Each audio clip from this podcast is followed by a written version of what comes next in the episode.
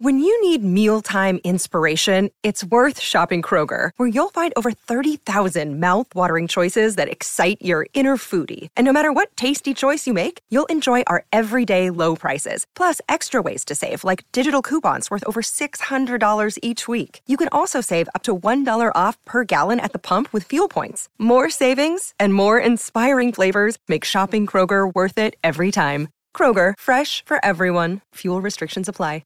Another day is here, and you're ready for it. What to wear? Check. Breakfast, lunch, and dinner? Check. Planning for what's next and how to save for it? That's where Bank of America can help. For your financial to-dos, Bank of America has experts ready to help get you closer to your goals. Get started at one of our local financial centers or twenty-four seven in our mobile banking app. Find a location near you at bankofamerica.com slash talk to us. What would you like the power to do?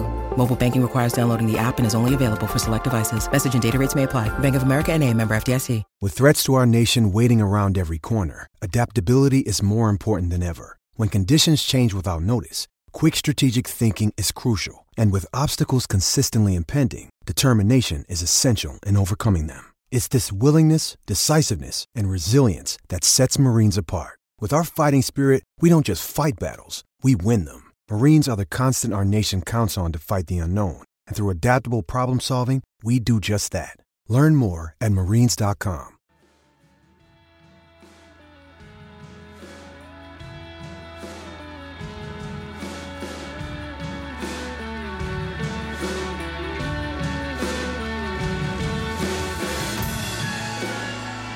Steve Smith made runs, Jofra Archer took wickets, sound familiar.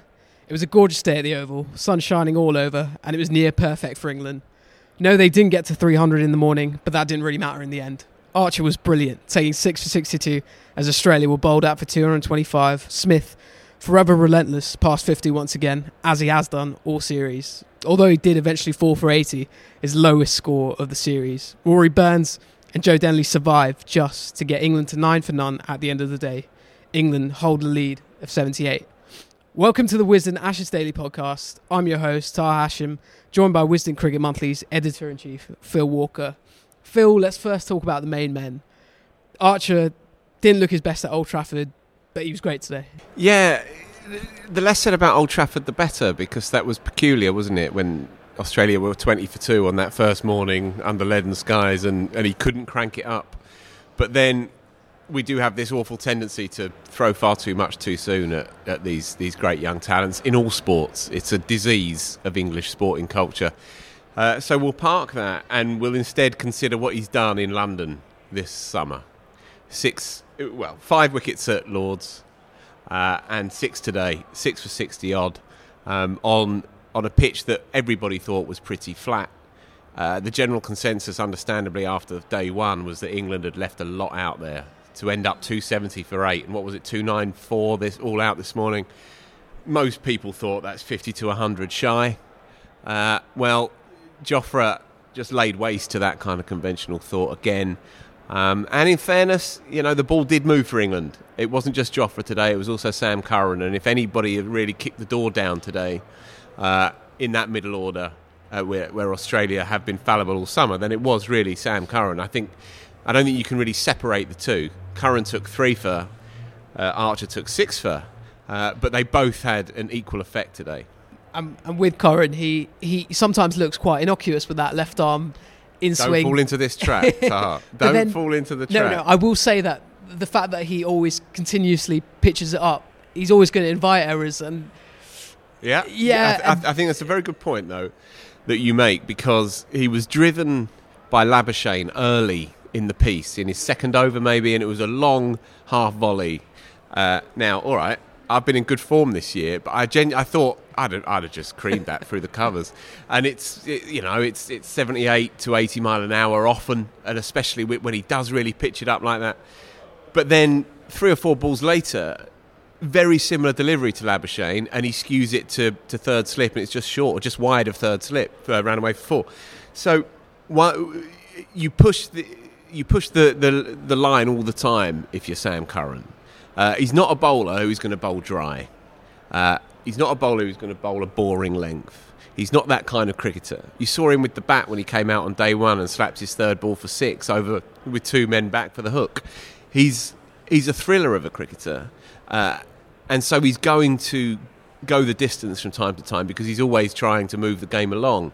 Uh, Gareth Batty said to me two years ago, he always has a say. In every single cricket game he plays, he always has his say.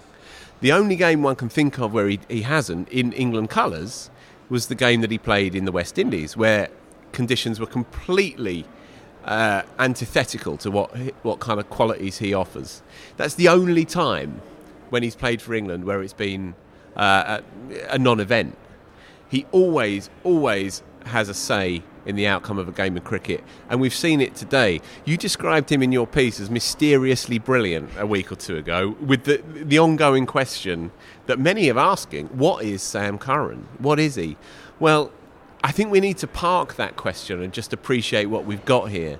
As you rightly wrote in your piece, he should bat seven, he should be uh, an impact player at seven and a fifth, a fifth bowler. Uh, and then you ha- you're talking about a real game changer of a cricketer, because he gets things going, without a doubt, in all conditions bar Barbados or Antigua, wherever Antigua I think it was. Uh, in England, where it always does a little bit, he's always going to have a chance. And it was interesting to see him today. All right, Wokes got Smith in the end when he missed a straight one. I mean, chalk that one up. He missed a straight one on eighty. But it was Curran who inconvenienced him throughout the day. And that speaks for itself. Cheeky plug for my piece there. Thanks very much, Phil. No problem. It was um, good. And I You've guess... got potential. It's got to hang in there, mate. And he, I mean, if anyone was going to get a hat-trick, I, I, I just had the feeling, because of Curran and the way he... When, when you watch him, you deal with the intangibles. He is... Something happens. So you felt he was going to get that hat-trick today. Uh, alas, it didn't come. Um, yeah, you're right. You're right. He does have that kind of stardust. You've seen the way that he bats. Uh, he made a, a sixty-odd in Sri Lanka when England were in trouble. I think it was at Pallekele, second test match. He hit six sixes in, a, in his sixty. He became the first man in history to bring up his first three fifties in test cricket with a six. First man ever to do it. He was man of the series in his first full series against India last summer. Uh, it does beg the question, where has he been? Where has he been this summer? And we're not we're we're being wise after the event up to a point, but we've seen that the ball is deviated uh, in the air and from time to time off the pitch throughout the summer. Um, if sometimes punters and pundits are guilty of underestimating him, then maybe Joe Root and Trevor Bayliss have as well. Even troubled Smith, believe it or not. Smith um, did offer a chance at, at first slip to Joe Root and put him down. Smith did what Smith does. He, yeah, but he, but what's what's happened here? Smith Smith gets thirty-five to forty percent of Australia's runs every time he bats, but he only got eighty, so they only got two hundred twenty odd. Uh, Smith normally gets one hundred fifty at least, and which means that they get, you know, three hundred fifty at least. But because Smith bummed out for eighty-odd, suddenly Australia, out of nowhere really, are behind the eight ball. Um, England are, what, what did you say, seventy-eight ahead, I think? Yes, they, they they survived a, a dirty, naughty session this evening where Cummins was far too fast again. It's it's a different experience watching it live, and I don't want to kind of sound smug to our listeners here any more than normal, but when you are sort of pitch side and you see the quicks, the real quicks go go at these batsmen with a new pill, it is truly terrifying. Um, and standing, sitting behind the batsman with Cummins running down from the pavilion end uh, towards the Vauxhall end where we're sat sat in the press box, it was chilling and thrilling and terrifying all at once.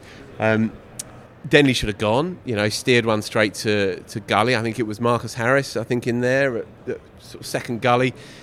Easy catch, really. Uh, grasped that one.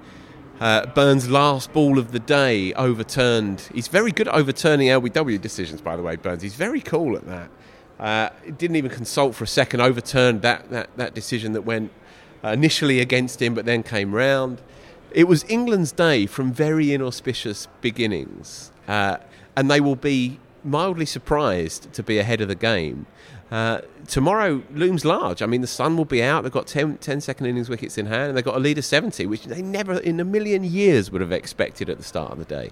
In those in those last few overs, I mean, you talk about the feeling in the crowd watching those quicks. You also get a feeling about how things are going to pan sometimes. Just the way the, the Australian innings ended with, with Archer rampant, and then following that, you, for all of Joe Denley's troubles, um, and while Rory Burns has been excellent, you, you know, Pat Cummins is going to, you know, seriously test you with those, sure. with those few overs. You... There was a sense that they weren't going to get out. It's, Do you know what I mean? It, like, I, I absolutely know what you mean. And when and, and it's it's the rhythms and, and momentum, mini momentums within within a game of cricket. It also, this game has clarified just how fallible these two teams are, I think. Australia would have been desperate to have turned up here and put on a show. They dropped three cap- They dropped the England captain three times in about half an hour on the first morning. They made a peculiar decision at the toss. They didn't bowl badly yesterday, but they weren't inspired at all. They batted indifferently today. Even Smith didn't bat especially well, considering what kind of plane he's working on. Uh, and then they dropped a catch in the last twenty minutes of the day as well. Uh, it shows just how... how vulnerable these two teams are. Yeah. Uh, and when Australia were looking to make a big statement, they've come up a little bit short in this game, just as when England, after the Stokes miracle of Henningley, were looking to make a statement at Old Trafford, they stunk the place out. It sums up both of these teams. It's little wonder that they are, let's be honest, they are middling test match teams in the world. And, and I know it was England's day, but it did the day did sort of bottle up the series in a way. You know, you had yeah. Smith make runs, Archer take wickets, but also... David Warner got out cheaply. Sort of the, the patterns of the day, it kind of it, it showed yeah. that because Lab, Labuschagne got runs again, but didn't get that many runs. And, and also, kind of it also it's worth saying, you know, a thoroughly enjoyable day's cricket, um, slightly ramshackle, um, slightly mistake laden, uh, but with some moments of great class in there as well, uh, and. And England, as I say, have sort of accidentally stumbled into the ascendancy here. I don't think I don't think anyone really saw that coming. Uh, and and tomorrow tomorrow becomes a very interesting day. I think what will happen with this game is that the next two days we'll see an uh, an upshot of intensity, or an upsurge rather of intensity, because it's been a peculiar atmosphere here at the Oval the first two days. There's been, for all the talk that the series is still alive, that it's a two-two scrap potentially for England to aim for, and that Australia don't want to go away having just merely retained the Ashes, they want to win the Ashes. I get that. I get all, all of that. But when push comes to shove, there is a lack of jeopardy in this game, and there is a lack of edginess in the crowd as a consequence. And the players, I think, first it's worth pointing out, they are out on their feet, these boys. Uh, and I'm not saying that we should get the violins out and feel sorry for them at all, but we are asking these players to perform at a ridiculously high intensive level day after day, and we are what, mid-September of one of the longest summers and most high octane summers, with an extraordinary drain of emotion as well as physicality uh, over the last few months, and it builds up and it builds up, and you're asking them to go again. I think what you'll see over the next two days Uh, is the last the last knackered hurrah by these two punch-drunk teams. Uh, and while you would think England are definitely in the box seat, I can easily see Cummins just coming out tomorrow morning and just having one last day out in English conditions to confirm yet again that he is he is uh, on a different level really to everybody else. So we're on for a, a tired goodbye. Yeah, which is maybe just me projecting. I don't know.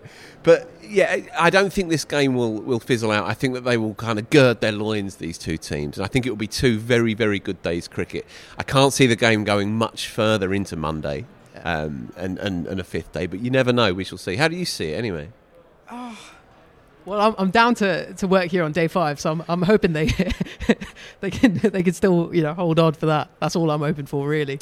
And, and do you think two-two would be a fair call, or do you think it would be harsh on Australia if England were to, to nick this last one? I think just for the fact that it's mainly been Smith that's performed in terms of the Aussie batters, I think Labuschagne's been brilliant, but it has just been Smith. I think two-two is a is a pretty fair call. I think that's I think that's a reasonable shout. Um, obviously, Warner's. Warner made sixty-one, I think, in the first Test match, and has, has made pretty much literally nothing yeah. either side of it. I think something like eight single-figure scores or something like that. Yeah, yeah. Extraordinary. Marcus Harris doesn't really look like a Test match opener, certainly not against England's new ball attack. You're right, you know, four of the seven, four of the top seven have not really delivered at all, and arguably four and a half of the top seven have not really delivered at all. So while Australia's pace attack and Smith are true champions, it's a peculiarly lopsided team. Uh, and so if it, if it does end up as two-two, then they'll be kicking themselves. But I don't think they can have an enormous amount of complaints, really. I think it would probably be just about a fair result between two very fallible, very vulnerable, but rather likeable cricket teams. And and, and then for both teams to reflect on the summer, you'd think that's almost... You, they'd be happy with that. Well, England win the World Cup, they lose the... You know, I mean, they didn't have the urn, but they... You know, two-two in the Ashes, that's that's not too bad. And for Australia, the Ashes was their aim. They got to the semi-finals of the World Cup, which was just a bit of a bonus. So it, it kind of works out for everyone. They might as well just shake hands now, to be honest. You, you, you're absolutely bang on. Uh, I think both teams will quietly walk away with a two-two, thinking, OK, no, we'll take that. We'll take that. It's been interesting because Joe Harmon and me are trying to put together the last bits of the magazine, and we're trying to work out what the right tone is for, for their England summer. And it's hard to pinpoint, really. Uh, Is is three-one a tear up the rule book and start again kind of result?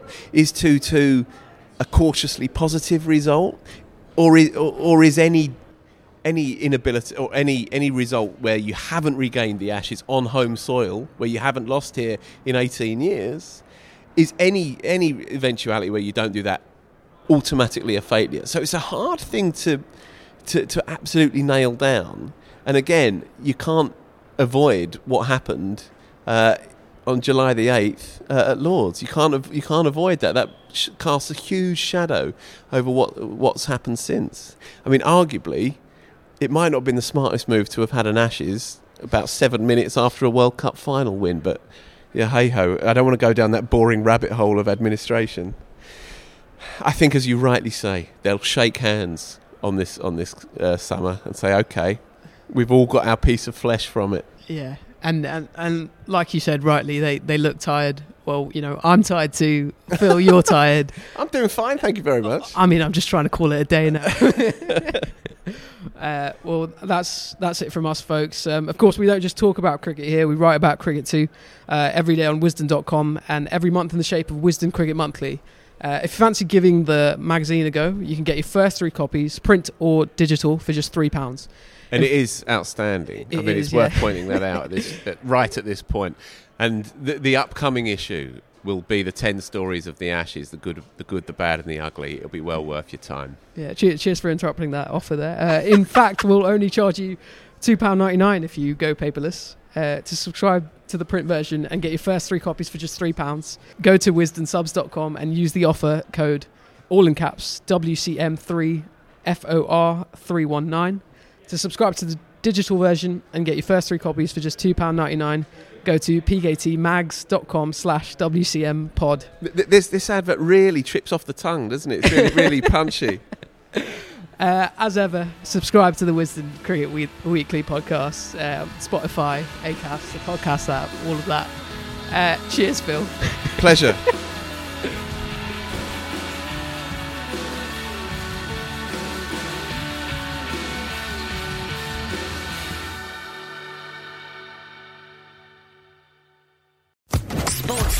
Podcast Network.